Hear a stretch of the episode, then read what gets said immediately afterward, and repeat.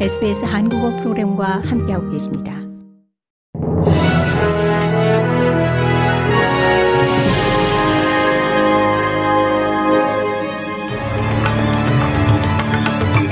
(2024년 2월 6일) 화요일 오후 SBS 한국어 간추린 주요 뉴스입니다. 피터 더튼 야당 당수는 연방정부가 발표한 3단계 감세안을 연합이 지지할 것이라고 밝혔습니다. 연합은 당초 감세를 그대로 유지하겠다는 선거 공약을 어긴 정부를 지속적으로 비난해왔습니다. 더튼 당수는 3단계 감세안이 정치적 이유 때문에 고수됐다고 설명했습니다. 그는 총리의 거짓말을 지지하는 것이 아니라 지금 도움이 필요한 가족들을 지원하기 위해 이러한 변화를 지지하는 것이라고 강조했습니다. 더튼 당수 또한 연합이 다음 선거에서 자체적인 세제 개혁 정책을 제시할 것이라고 덧붙였습니다. 맷 카나반 상원의원은 호주 작가 양헝진의 사형 선고 이후 호주가 중국과 거리를 둬야 한다고 촉구했습니다. 양헝진은 중국에서 사형 집행 유예를 선고받았으며 2년 후 종신형으로 감형될 수 있습니다. 그는 2019년 간첩 혐의로 처음 구금된 이후 일관되게 혐의를 부인하고 있습니다. 카나반 의원은 호주가 대외 관계에 변화를 꾀해야 한다고 주장했습니다.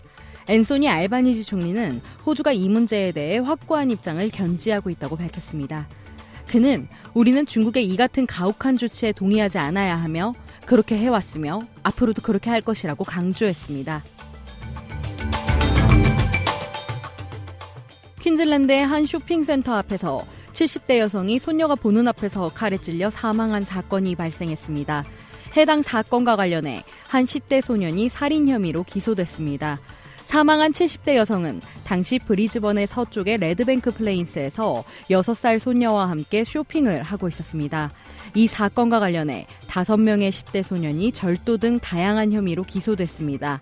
경찰은 이들이 여성의 차량을 훔치기 위해 범행을 저지른 것으로 보고 있습니다.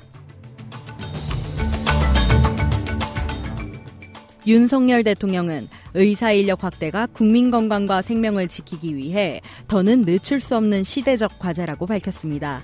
윤 대통령은 6일 국무회의 모두 발언에서 급속한 고령화와 보건산업 수요 등으로 오는 2035년까지 1만 5천 명 정도의 의사가 더 필요한 것으로 추산된다며 이같이 말했습니다.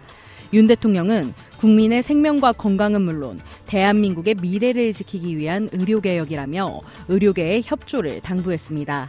이에 대한의사협회는 긴급 기자회견을 열고 정부가 일방적 의대 정원 확대 발표 시 총파업 절차에 돌입하겠다고 발표했습니다. 이상 이 시각 간추린 주요 뉴스였습니다. 뉴스의 김하늘이었습니다.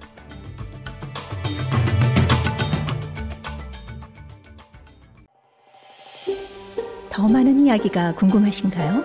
애플 포드캐스트, 구글 포드캐스트, 스포티파이 또는 여러분의 포드캐스트를 통해 만나보세요.